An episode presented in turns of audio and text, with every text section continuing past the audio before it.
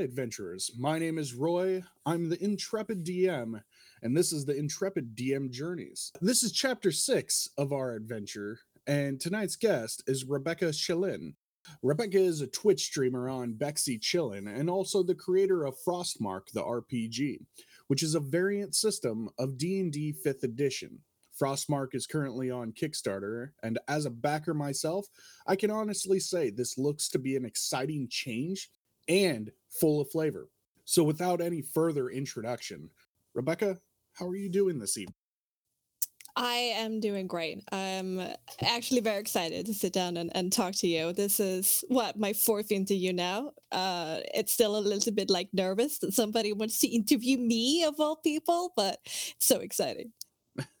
well, uh, I'm super pumped and excited that you're here. You're my first female guest, which to me is great. I, I want to hear stories from all GMs across the board and the fact that you're also a Twitch streamer and hopefully soon to be a published tabletop RPG creator, yeah. you know, I couldn't ask for a better guest today. So thank you. let's let's just dig right into this. So every guest I have on, the whole premise of the show is to learn about GMs, uh, DMs, and storytellers. I have to remember storytellers because we've been talking uh, last week. We spoke to yeah, yeah, yeah. a World of Darkness. Yeah, they say uh, storyteller. Yeah. So, how long have you been playing and running tabletop role playing games? I've been playing for more than 10 years now. I'm 26, started when I was 16. I um, did a heck of a journey through my role playing career, you could say. Started out really shy, really awkward, mm-hmm. had a lot of growing to do. Um, but so I didn't start GMing that early actually i feel like it's maybe just five years ago or something like that and it was a bit on and off but when i started coming up with this idea of a new setting that i wanted to uh, gm for my for my friends, it's I've had the GM curse ever since then. So I just had to learn. I, I really enjoy it. Yeah. What was your first experience with tabletop role playing games and how did it shape your your future endeavors? Obviously, you're in love with it now, mm-hmm. but uh, you said you started out as a player. What was your yes. how did your first experience with tabletop role playing games go? Well, um, I did read a lot of fantasy books when mm. I was little. I consumed them in an alarming rate, but I wasn't really prepared at that point when I was a teenager to embrace nerdom because I was afraid that people would make fun of me, right? Mm. But I, I switched schools, went to high school, and I came upon this group of people who invited me to their game, and it happened to be Pathfinder. And I'm like, am I really going to go down this route? But when I sat down at that table and I took over as the NPC rogue uh, guest NPC. And the first roll I do in the whole game is that I sneak attack, crit a Minotaur in the back for like 50 damage. oh. That's how I oh. started my career. and uh, I mean, I didn't do that much role playing back then because I, I was shy and nervous about yeah. it and didn't have that much self confidence. But I, I noticed the boost that mm-hmm. I got from feeling heroic in the game and how that can teach me how to feel heroic out of game as well. So. Yes Yes, and I uh, there there was this friend, a male friend, who was super kind and took me aside and said, like, "Do you want to do a one-on-one campaign with me and just take it easy in GURPS of all systems?" it's actually kind of my first system because I really took a deep dive into that one. Um, okay. And I went from this lonely wizard's apprentice with dead parents, of course. Yep. Very little backstory and besides that, uh, to becoming a literal god after a year of role playing, and and I, I, just couldn't go back after that. It it was a, a feeling that I'd never experienced in my whole life, and I noticed that it changed me. I noticed how through role play I could uh, practice and become better at expressing myself, uh, learning self confidence and cooperation, empathy, teamwork. Uh, there's so many things that RPGs can can teach us, and creativity uh, yeah. as well. So it just has such a positive impact. Did your uh, math skills get any better? I already took care of that by playing piano. Oh my god, okay. my math changed after I started playing piano. But um, no, I, definitely, I would say in like Swedish and English class, just expressing myself and and mm. also feeling more uh, confident and comfortable with who I am as a person. Yeah, yeah, no. Uh, every DM and GM and storyteller has had the same. Um, well, I shouldn't say the same. They've had similar stories about being, you know, the nerdy kid in the background and yeah. slowly blossoming into the popular or the more uh, self-confident or you know it's it's great hearing these stories because it's like when we promote this stuff to new players out there people who are um, for lack of a better term you know her- hermits it, it's awesome to watch people blossom out of those shells. Oh, absolutely. It's therapy in, in a in a weird it, way. It is. It is. Uh, it's it does wonders for mental health as well. Um, I wish they would actively do more studies on the oh, benefits. Oh, yeah, for sure. I, I would want there to be like role playing games to be encouraged through the school system because mm um, I feel like there's something magical when you can inhabit somebody else and then act out all your uh, your desires and if you there's something you're nervous about it's like taking a step back from yourself and doing these things that you're always afraid of or want to do but it's somebody else and then mm. suddenly you have more self-confidence to do that and after you've done it you say to yourself but that wasn't so hard or that wasn't exactly. so scary so you told me that you have read a lot of fantasy novels. Yes. So where does most of your inspiration for the Frostmark series come from? Like uh, do, do you draw all of your inspiration from one particular author that's inspired you or is it just across all genres?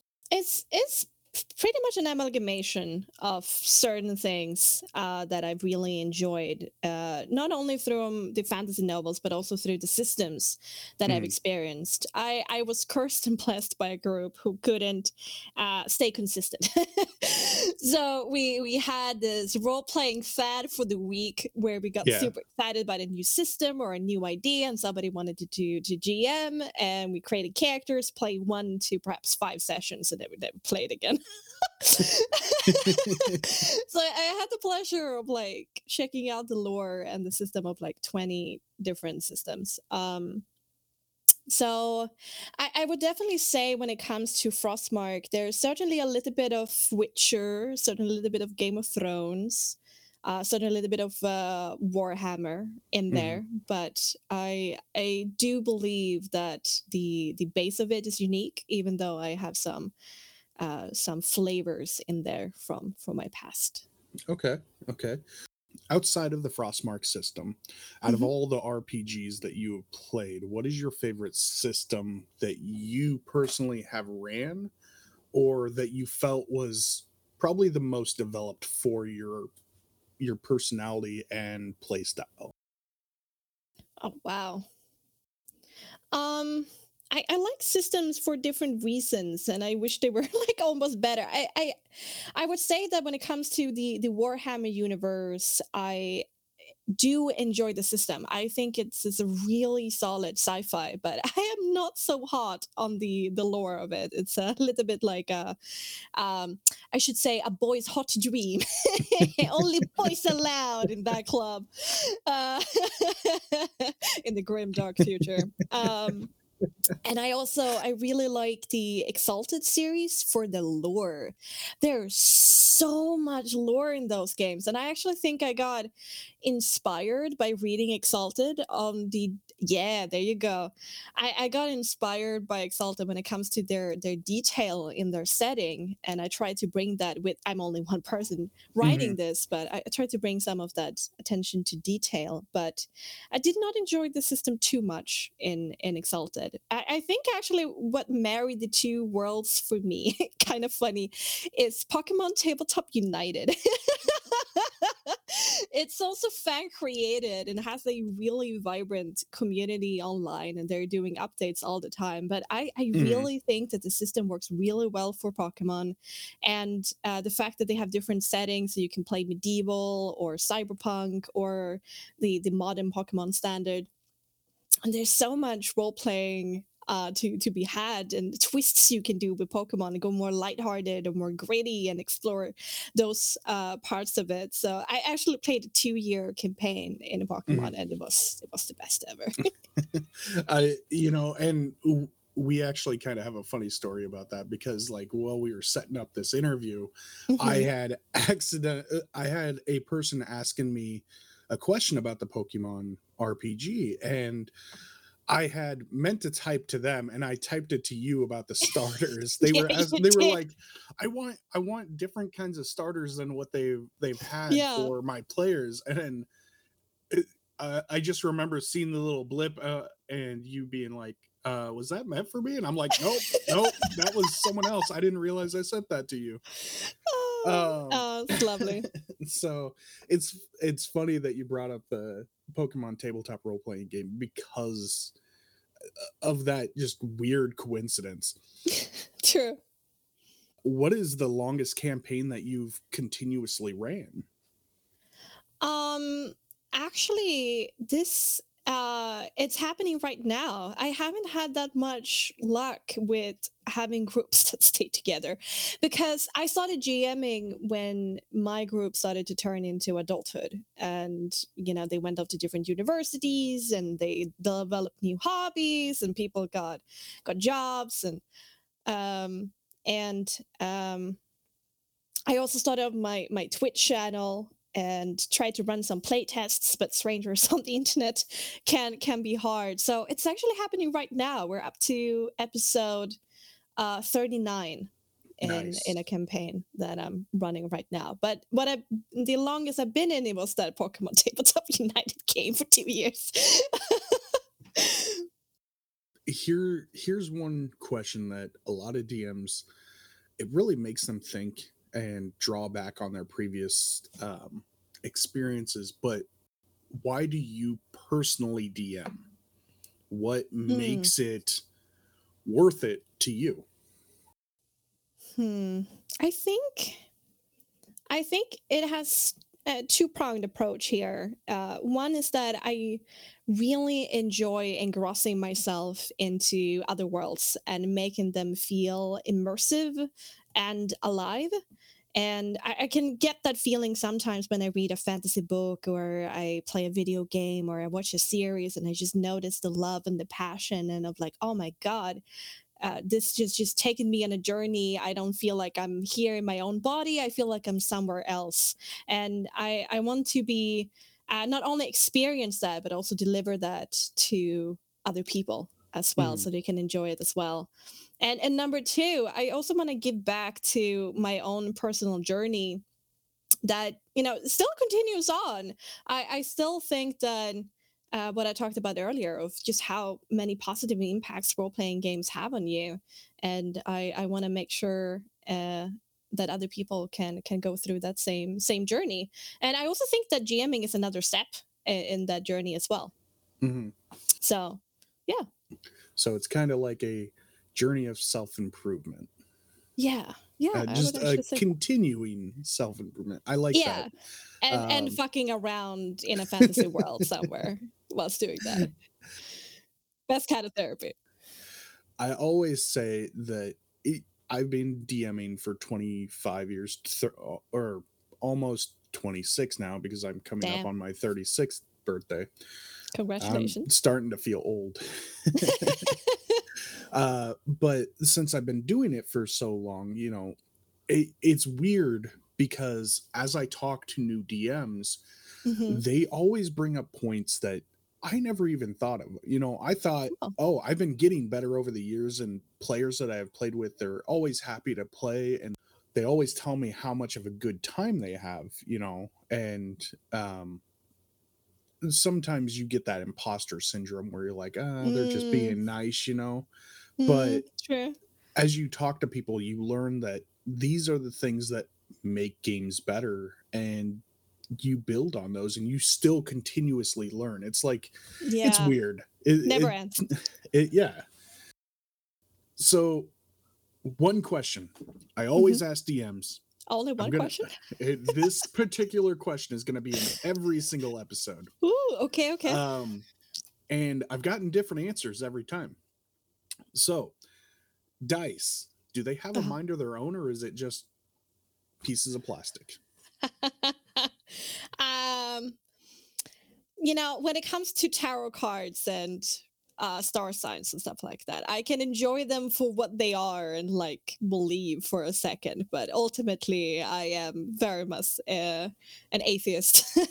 so it's just random chance, but it's fun to apply these magical worlds to to these things. What So, I no think. dice shaman for you then. Now, now these days, since I have an international community, I mostly roll digital dice anyway. So So, we're going to move on to tabletop role playing great. Uh, wow, I can't talk. Tabletop role playing games are great. And Yes. why? okay, um i mean you've already told me so much about you know how Yeah, awesome they are I'm sorry.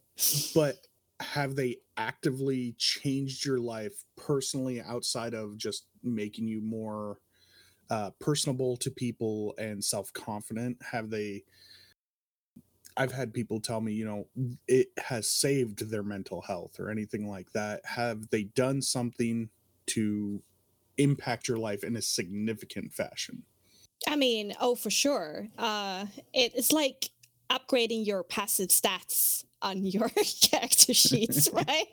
I, I can't tell for certain if it ever had it in the direct, but it definitely had a passive effect on Mhm. everything I've been doing. But I think the most important thing is that it changed how I feel about myself. And I, I feel way more happy and, and comfortable with, as I said earlier, who I am as a person but I, you know, I had my share of uh, mental trauma when I was little. I grew up with an abusive mother.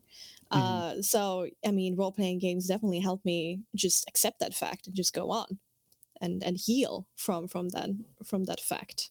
So, yeah, you know, just self confidence, how I express myself, how I feel about myself, yeah i am all around, just good. I'm so glad that you found tabletop role playing games and they've impacted you like that. That's Me too. you know, it's it's amazing to see that, and I'm glad it had that last. Mm, mm. wow, I am having a lot of trouble talking. It's it's Uh, morning for you. It's okay. Uh huh? It's morning for you, right? Oh well, yeah. Have you had coffee yet? You just Uh, lied. no, I haven't no. had co- yeah, I, see, I got up, I went to work for a little bit, and then I Uh, came home, got on here. blame it on the coffee. yeah. So um, I completely forgot where I was. You said how how glad you were that I Yes. found role playing games. uh, and I am. I'm. I'm always happy when people tell me that they have significantly been impacted by it, because Yeah, it, it shows how much love there is in this community. And I know every community has their toxic portions. Mm, Um, and you had briefly talked about that with random strangers, whether it was toxic or not. I'm not sure, but you know, uh, the downside to online gaming is sometimes you get those people who are just there to watch the world burn. Oh yeah, I have happily I haven't really run into that many of them, but it, certainly has been a commitment issue. I've had several people ghost me Mhm. for no reason, or that we just don't click in role play. And I don't consider that toxicity is just finding af- out after a while, but I found ways around it now. Of, of how to deal with it. Now I always run mini adventures with people I've never met before, so I'd ex- I Mhm. can experience them in role playing games before I invite them to a long running campaign. Definitely, definitely.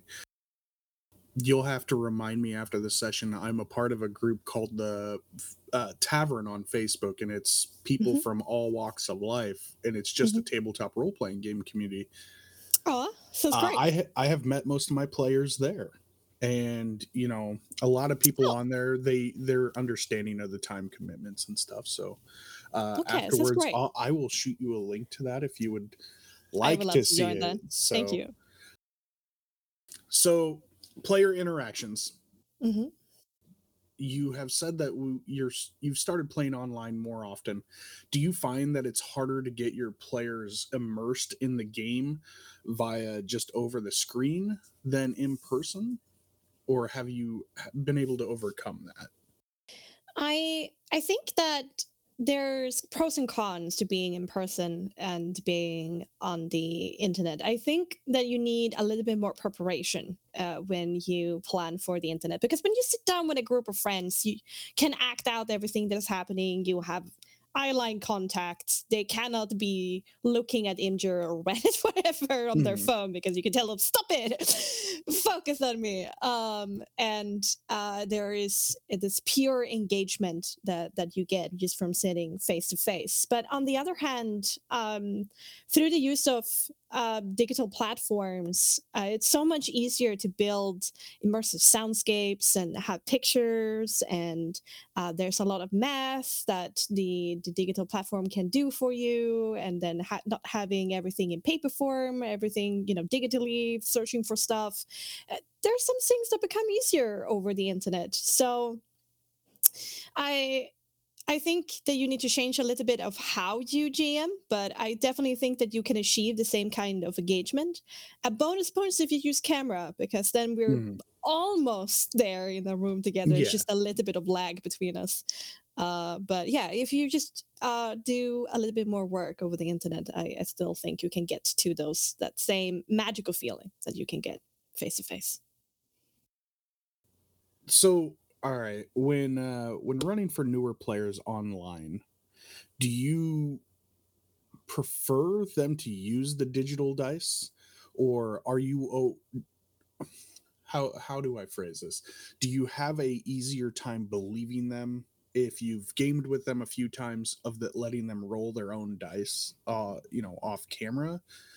Um I guess it, it Inscape are you are you able to trust people easily with their own rolling? I never run into that problem since I'm streaming all my games, and so uh, my stream always wants to see what people roll. So Okay. I, I will always say, you know, roll for for the people watching. Uh, but if if I wouldn't be streaming, uh, I would trust people. I, I have the personal uh, philosophy that I will trust you and give you respect until you disrespect or mistrust me. Mhm. Uh, and if a player fudged their roles, um, that's actually their loss because I believe that there is great storytelling, perhaps greater story- storytelling to be had in failure. Uh, Mhm. So they're actually ruining their own fun, in my mind, if they fudge roles and want to succeed over than uh, you know than than failing. So I, I wouldn't mind. I wouldn't mind.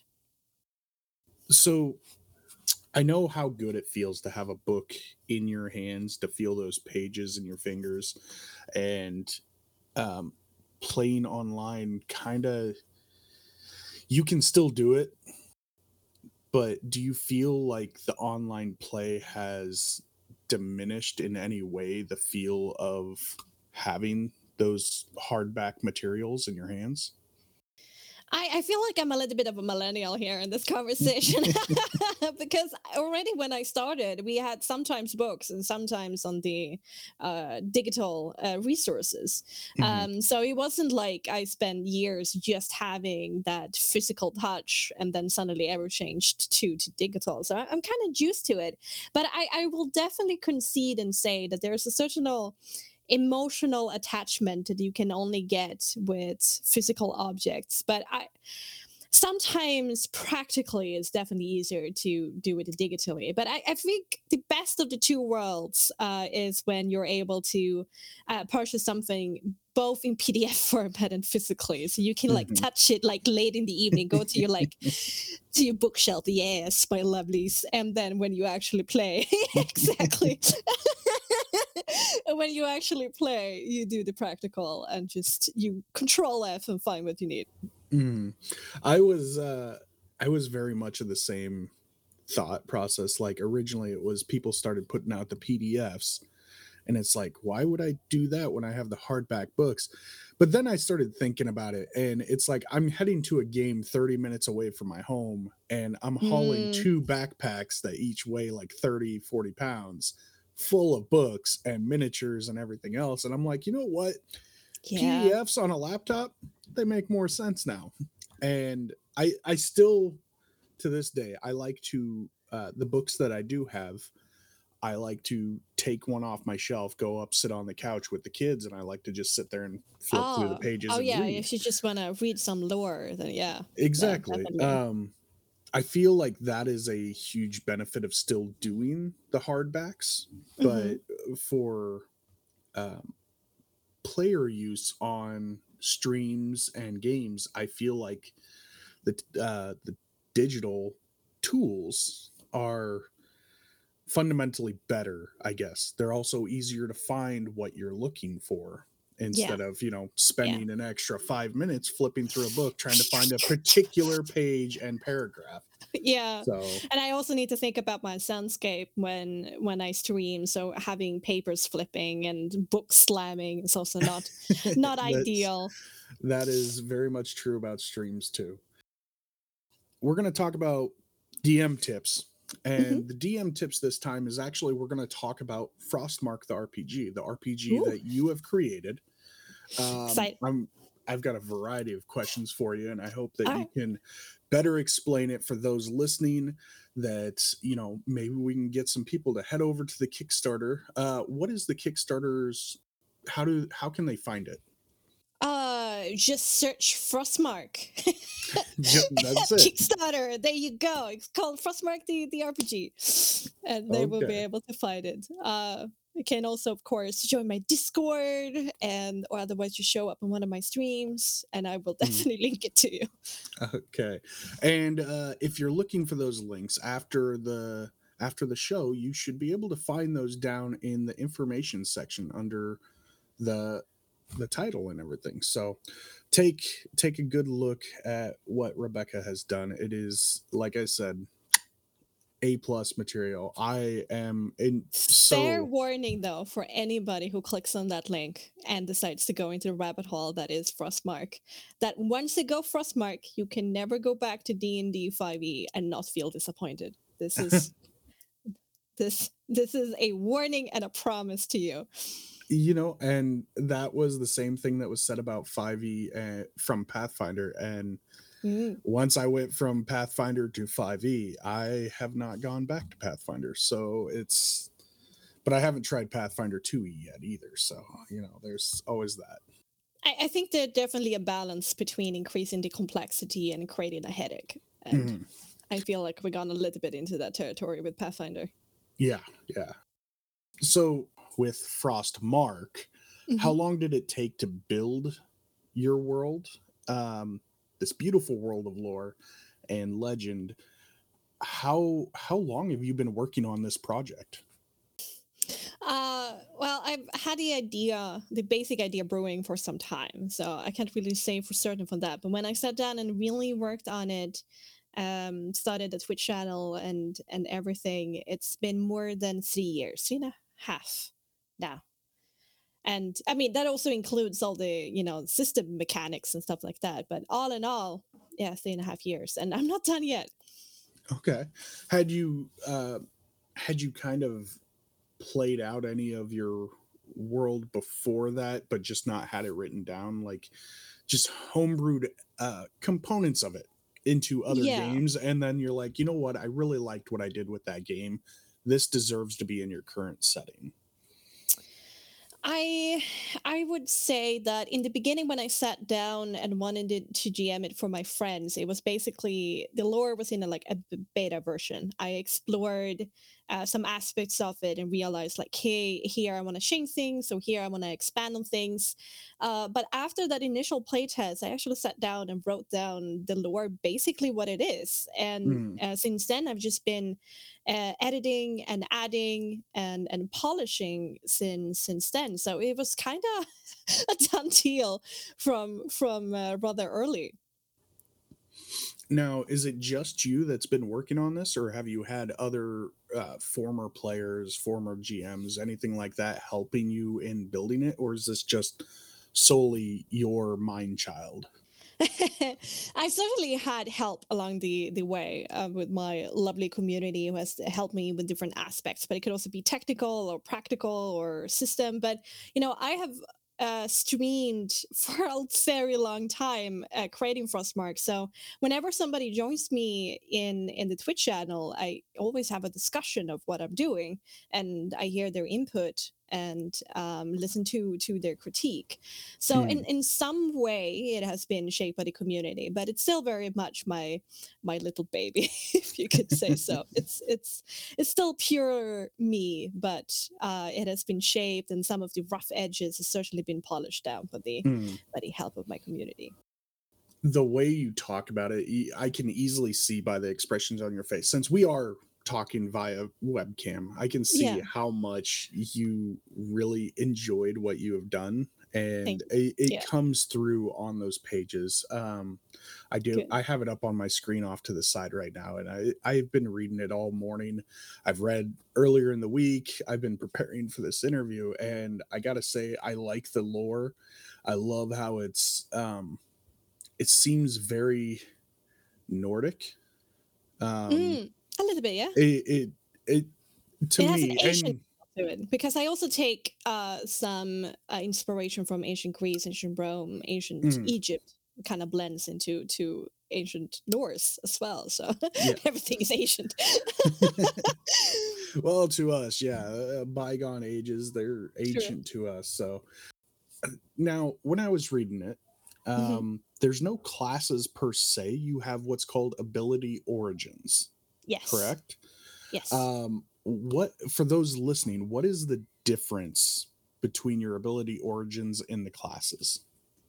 Um actually um mechanically they're not that much different from the classes in in d&d i've changed the names of course because of trademarks and mm-hmm. copyright mm-hmm. issues and I, uh, with everything with frostmark i've made sure that it's uh, legal um but uh, mechanically there's not too much of a difference but i wanted to rename the classes so you get a mental divide between what a class means in d&d and what an ability origin means in in frostmark because how you interact with it is is different how you uh, create your character level up and advancement later on you interact differently with uh, with the ability origins than what you do in in d&d and mm. i mm-hmm. also feel um, a big reason for certain things in frostmark why they are like they are is actually a reaction to how i felt playing d&d 5e for quite some time okay. and for me i have felt like I've gotten a very video gamey feeling uh, I felt like when I create my character, the the class kind of labels and define who I am as a person, my goals, my motivations, my profession, and uh, it has this: go to the tavern, find the quest giver, go out on a quest, search for the big boss, defeat the big boss, get your experience points, get the treasure, get back to the tavern, sell your stuff, and search for another quest giver. uh, now, of course, these things can be amended by having a you know a good GM who can mm. work around this video game aspects. But I was thought to myself, why should I um, put up with this? Yeah. Um, and I'm not bashing on D&D 5e. D&D 5e is a wonderful system, but I feel like it's geared towards people who need help getting into role-playing games. It's almost like having for me um, an extra pair of wheels on your bicycle when you you learn to to to bike. Mm-hmm Um, so uh, that's it's a lot of things in Frostmark is indeed a reaction to that to make it less video gamey and to make sure there's more freedom and less restriction and less things that define who you are. So you can create a character that is truly yours. And so you don't have to bend your character concept and your character sheet to the system. Okay. That's that is actually a fantastic answer. I I am super surprised by that. Like when I was reading it, I was like, this is really well done. And that's kind of along the lines of what I was thinking is this is more customizable. You're not falling under like, oh, I'm just a ranger or oh, I'm just a paladin. You know, you can literally make any title you want for your character's background. Absolutely. Um, now, in that um, in that line of thought, Mhm. you have nine ability scores. You've Yes. added three. Yes. Um, why? I guess is the Uh, simple answer that people are going to ask is Yeah, absolutely. Why? Why? Uh, two reasons for it. Um, one is that I felt with the five ability scores, at least how they worded and the complexity of the system, that I didn't feel like it represented your character well enough. Um, there are more than one way to be charismatic. Uh, When I play a character in D&D 5e and I feel like I should have some charisma, but all the situations I find myself in doesn't necessarily make me feel like my character would be good at this certain charisma role. Uh, and it's the same thing with intelligence and and wisdom. So I, I think the way that I've divided them uh, expresses your character's talents uh, in a more immersive way um, by having more ways indeed to be charismatic and more ways to to be intelligent and i've i've had a lot of positive feedback with that. Um, number two is that i also wanted to enforce into the very basic game mechanics in the game itself that uh, combat physical challenges should have the same value as mental challenges and the same value as social challenges to combat this video gamey feeling sometimes. Mm, because uh like in my new game that i've started up that has been so fun asians return on thursdays where we play in in in frostmark's world i didn't have my first combat until eight episodes in and nobody complained because we Mhm. had such a great time just role playing and dealing with social and mental interactions until then. We only had a combat when it made sense for the story. And I think with the three physical stats you have in D&D, it kind of feels like the game itself skews towards having combat as a regular thing, but mhm. it doesn't have to be. A social interaction could take the place of a combat interaction. So I, I wanted to show that in the fundamental game mechanics of the game. have you ever uh, played the Game of Thrones role playing game?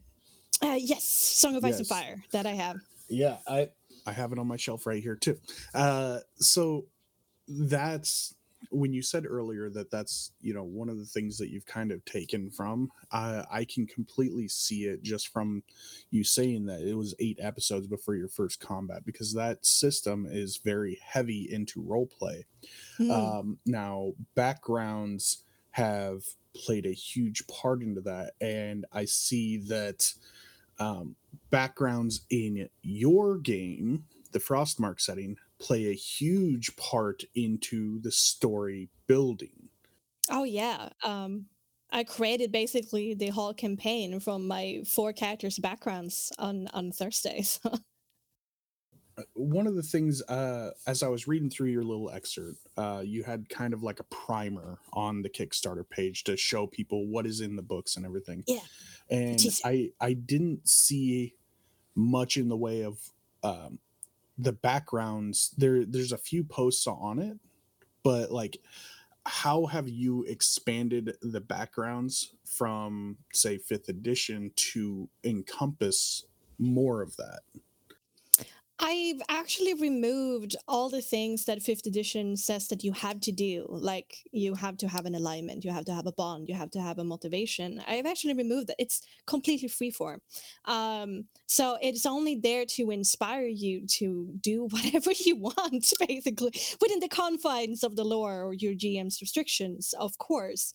Uh, but where where it really shines and um, where you have to have fleshed out your backstory for the game itself is that every choice you do when um, in your character creation and your advancement must be in harmony with your backstory and the story told.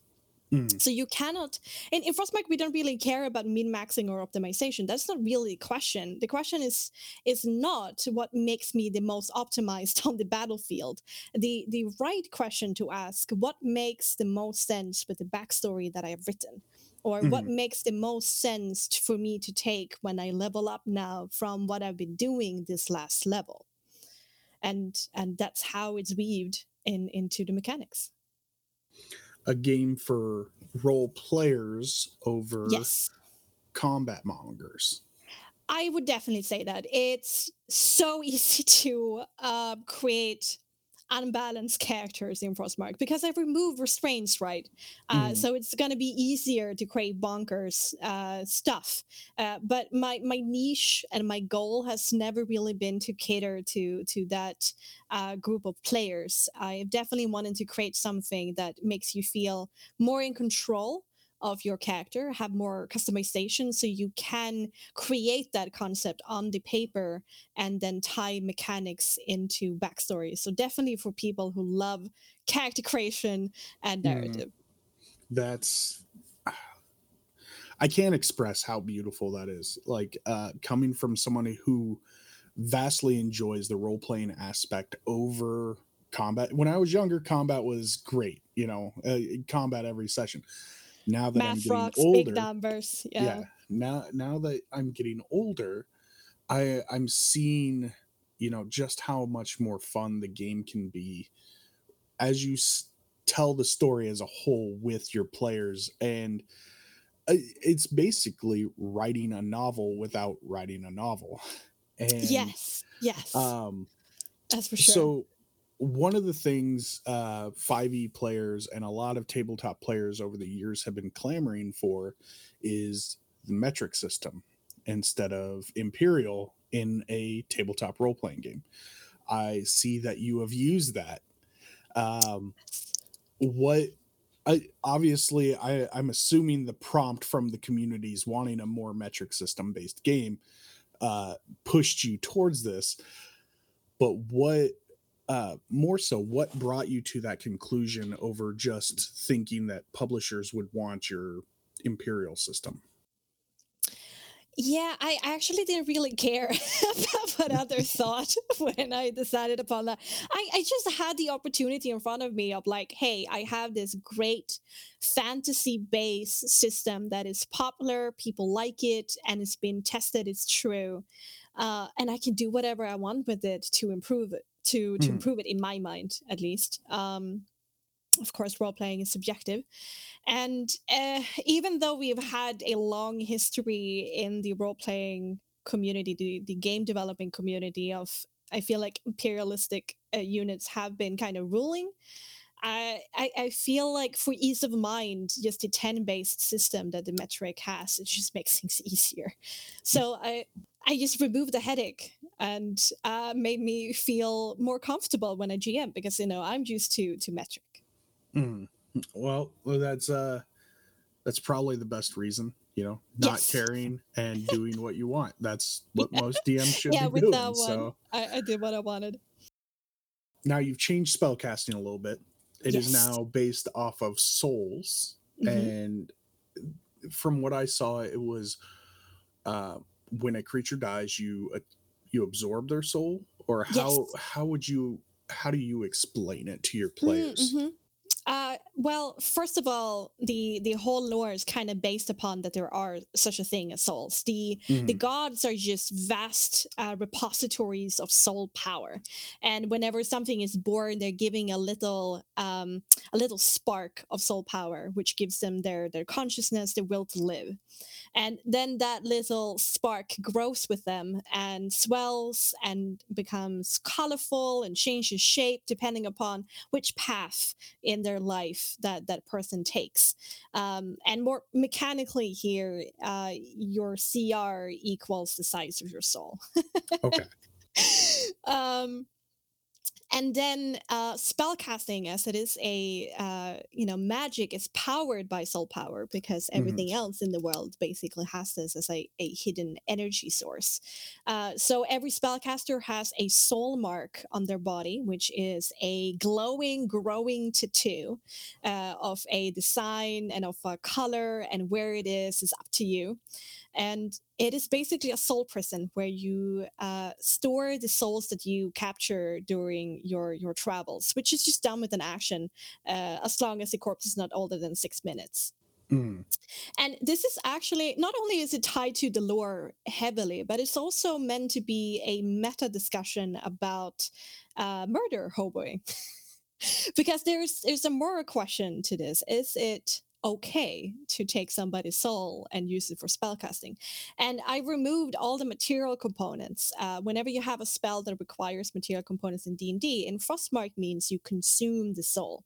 And mm-hmm. consuming a soul means you basically destroy it, meaning that that person can never be resurrected. And so is that okay? Or is it a means to an end to defeat something even more evil? Mm. So they by using someone's soul, you effectively the moral quandary is also you prevent them from entering the domain of a god. Yes, um, absolutely. And passing on to eternal peace, probably. Yes. Ah, that uh, yeah, that would definitely uh, make me stop and think as a uh, caster of any kind. Yeah, you know, yeah. Like, is this is it really okay? I mean, if you're slaying someone who is hypothetically evil uh, yeah. and e- evil is subjective you know because i mean Very you could be the worst evil in the world and think that your righteous cause is good. Most, um most villains yeah uh, most villains. Yes.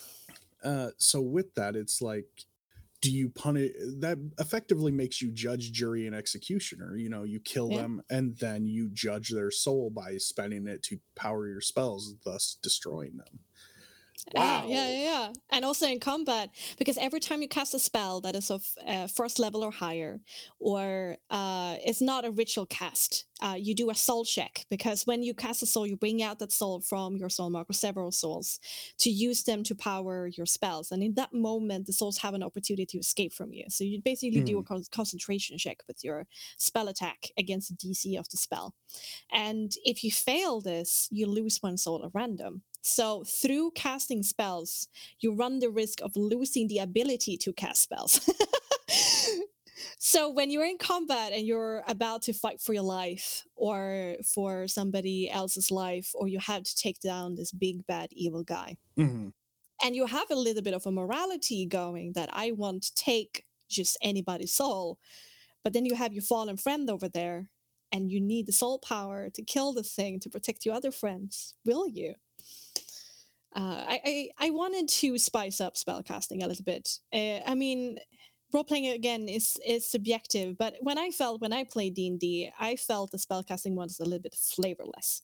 It, mm-hmm. it was there, it was stable, it was risk free. I just had a number of spell slots per day that I could use and just see if I hit or the saving throw succeeded or not. Um, but of course you can go the extreme way that some people have done and like introduce corruption or something like that but i, I yeah. wanted something in the middle i wanted to add some flavor some some color to it that it makes spellcasting in frostmark stand out mm. and feel different um so in a way you kind of took it back to i don't know if you've ever read uh, the dragonlance novels um, i've heard um, of them but never had the pleasure there is a character in there named mm-hmm. Raistlin Majere, okay. and he is at the beginning of the novels, he is his constitution is like really bad. Okay, Oh. is the basically the way to think about it. Wait, But, isn't the Dragonlance series written from people's role playing experience? Wasn't it the game? Yeah, okay, Yeah. okay, I know it. Well, eh, they role played everything out, and I believe they wrote it into the books, and right, that's how so it came they to be. meant to create a book from the beginning. Ah, Mhm. Um, and Raistlin, the more he would cast, the weaker he would get because it drew off of like his physical energy, and he already didn't have an abundance. So I, I'm not saying like the soul is the same thing. It's uh, it's akin in the way of you're creating a system where there is uh, I'm managing benefit, another resource. yeah, a managing- benefit, but also a double-edged Yes. blade in which you could potentially get yourself killed if it failed at the wrong time. Oh yeah, and and you know if you like gambling, this is the game for you because spellcasting is only gambling. Uh, and to to counteract that, to balance it, I've uh, turned up the knob a little bit of spellcasting power uh, for. Uh, for spellcasters, not only do you not have a class uh, table with spells, nor do you have a class table for your spell slots or your spells known and um, you have a little bit more more juice because you purchase your your Mhm. own spell table in the way that you want to You also did something with skills uh, Mm. that I haven't seen since 3.5 Dungeons and Dragons out of the complete scoundrel, Mhm. which was you enhance the skill, you expanded the skill pools, basically. You enable the skills to effectively level up with you and branch off into different areas of expertise. It, at least that's the way I read it and I understood it. Maybe I'm uh, that's I'm a little bit more advanced what i'm doing i've basically just introduced more ranks uh, more shades of gray and Okay. a ability to purchase skill points uh, through the system more readily. I, I felt very disappointed in in 5e when I just had my proficiency there and then nothing ever changed but my Hmm. ability score from uh, Once Upon a Blue Moon, right? Yeah. I I had this longer D and D 5e campaign uh, where we had a longer downtime and my character went off and did their profession and I asked my my my GM, hey, shouldn't I get better at my profession since I've been doing this for such a long time? it Feels kind of strange that it remains the static value right here. And they say, well, you got to find a way to get uh, double proficiency mm, and I, I I didn't like that. So that is something I took with me when I created uh, Frostmark. That I wanted it to be more shades of gray. Uh, we have Mhm. rank one to rank five in in uh, that that changes your proficiency bonus. So you have at rank one proficiency bonus times uh, 0.5 rounded up, and then times one, and then one 1.5, and then times two, and then that special rank of rank five that you still need permission from the game to purchase is 2.5. mm. Well, that that that definitely cleared it up for me. Um, if you if you're listening and you haven't done it yet, please go check out the Kickstarter. It's Frostmark the RPG. Uh, if you have any interest in fifth edition D and D, but with a serious twist, this is the game to look at. Do you have any tips for DMs, GMs, and storytellers out there when it comes to trying to get your works published? Obviously, we mentioned a little bit ago about don't plagiarize, don't don't use trademarked items. Um, have you found a way to make those situations easier, such as like a resource of this is what's trademarked, this isn't, you know, or is it just learn as you go? Uh, yeah, there's definitely some things I've learned on, on my way. I've uh, I didn't know too much about copyright law uh, in the beginning, and so it was a bit of a journey discovering what it was about as I was um, working on it, and that was certainly a point of stress. Mhm. uh, so I definitely recommend that uh, make yourself familiar with copyright law if you are basing something upon something else, because you're gonna sleep easier at night and you're gonna feel more secure with with what you do, uh, especially if you don't want to get slap suited. Um, uh, what else? I also recommend um, actually, I think I did a really good thing, and I started up a Twitch channel early. Uh, but it doesn't have to be, you know, doing a stream. It can be running a blog. Uh, it can be just talking with your friends of how it's going, or just starting a Discord channel. Create some kind of community from around what you're doing if you have the goal of publishing, because marketing is the absolute bane of my existence. Uh, Mm. even I have done all this work for three years now. I sitting here and regret that I didn't raid more, or that I didn't talk to other creators more, or I wasn't as active on other Discord forums, or I didn't run more uh, mini adventures to talk to more people. Because I honestly believe that I got an awesome product, but uh, now's the question: How do I make other people see my product? Mm. and if you don't have vast amount of money that you can throw at at ads and stuff like that it, it's actually a a um, a huge hurdle to get over and I, I think the most successful way of marketing is just creating genuine genuine relationships with other people in the community um, Mhm. not uh, only i mean of course the player base is super important but if you want to reach as many people as possible uh, you know other people who have their own uh, communities as well uh, but it has to be genuine because otherwise that will shine through asking somebody to go and take a look at this little homebrew project that you've been working on for three years and it is super big and expensive and Mm. takes on D&D 5e E, like what I've done, it's not an easy ask. So form relationships with as many people. Uh, it doesn't matter how how close you are to the finish line. Just just do it. Mm. Those those are my my recommendations. well they are good recommendations especially as um, you know i i've been writing for years and i've wanted to publish and you know i've always uh, looked down on my own stuff and like oh it's not good enough to actually publish but it's good enough to throw in my twitch channel for people to use for free you know that kind of stuff Your time Um, is valuable.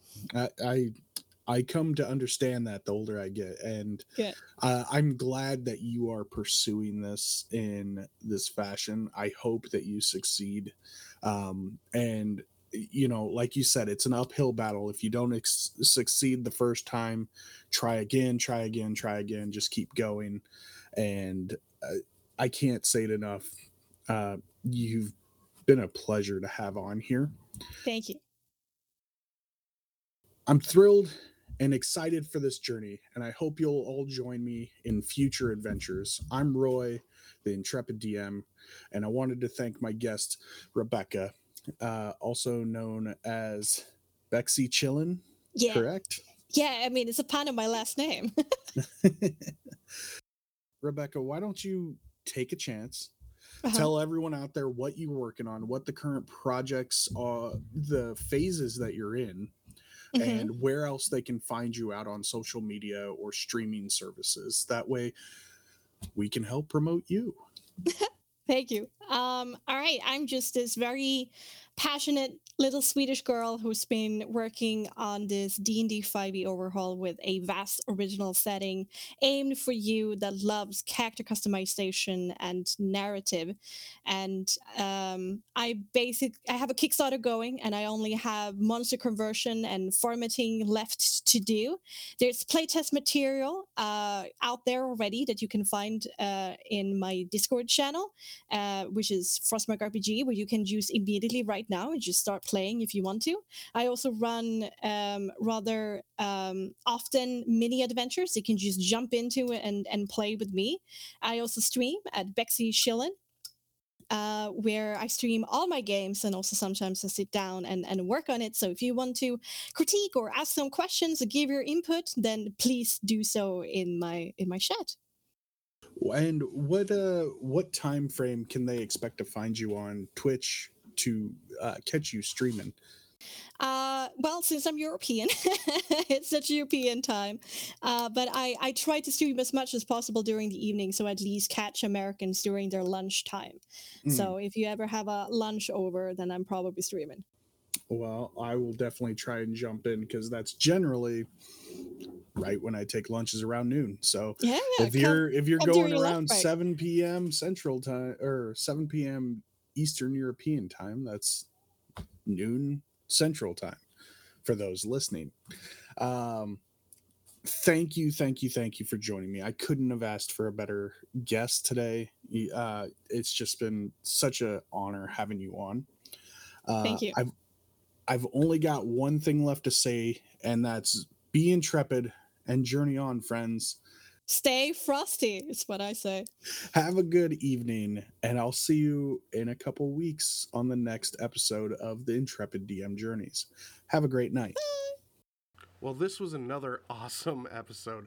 Join me every other Wednesday when the chapters of the Intrepid DM Journeys drops on various platforms. The next chapter will feature Sir Squarin, another amazing DM. So join us next time, and if you enjoyed the show, please leave a review or subscribe to get the newest chapters when they release. If you're looking for other content that will whet your palate, then please check out twistmyarmpodcast.net for more information on myself and the other talented podcasters from the Twist My Arm network. Take a listen to Sudden But Inevitable with host Jesse, or Best Flicks with Ricky D, or Quest Me with host Josh, and MCM with host Jeremy. I'm thrilled and excited for this journey, and I hope you'll join me next time on the newest adventure. I'm Roy, the Intrepid DM, and I wanted to give a great personal thanks to my guest, Bexxy Chillin.